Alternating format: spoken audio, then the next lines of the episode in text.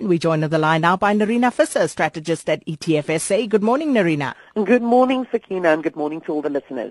Now, you said yesterday that we could expect a strong day on the JSE, but wow, um, that there were some really big movers and shakers. Talk to us about that. Indeed, and you know, I, I guess we can't continue to say that this just comes off a low base. You know, we saw some of those those mining stocks, Anglo, for example, up over nine percent, and, and that was just one of of many.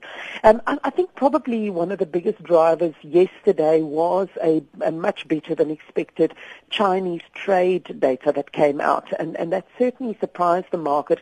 Um, and, and it points, I think, to to maybe a little bit of a change in sentiment around China, where for the first time also, I got the sense that um, economists and analysts are trusting the data that is coming out of China better than they did before.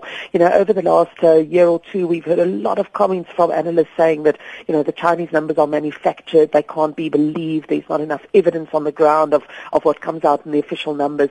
But that, that is slowly but surely um, changing, and I think we are seeing China stabilizing. So, so not necessarily suddenly stronger, but very much stabilizing.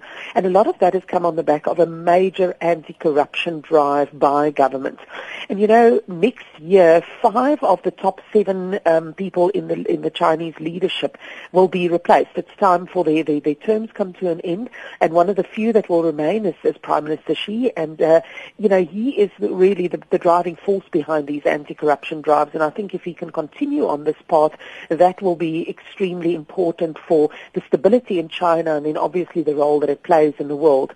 You know, the Chinese economy is soon going to be the largest economy in the world and yet it is a developing economy. This is unprecedented in the world and most of us don't really understand China and its economy very well.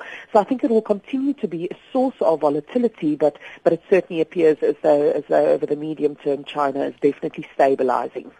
Nerina, another stronger than expected number yesterday, uh, retail sales data for the month of February. But was this good or bad news? I guess it depends which side of the coin you're mm-hmm. sitting on.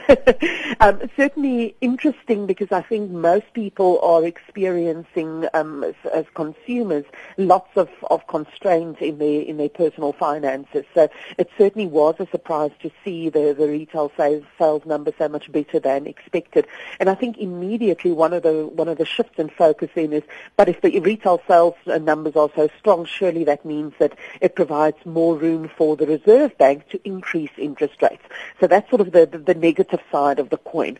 I, I think fortunately we are sitting in a situation where um, because of uh, weakness in the US dollar over the last couple of months, that's translated into def- definitely stronger emerging market currencies. So some of the inflationary pressures that we're experiencing coming from um, currency weakness during 2015 is, is definitely um, improving somewhat. So um, we've seen some of the other emerging market central banks uh, lower rates. I don't think we can expect um, our um, uh, Reserve Bank to, to lower interest rates anytime soon, but there might just be a little bit of a chance for them just to hold off on the on the worst of of the interest rate increases at this time. You know, we've we've got this um, this perception also that this interest rate differential with uh, with our developed market counterparts is what's driving a lot of the um, sort of the strength that we're seeing in the rand and, and flows into the country.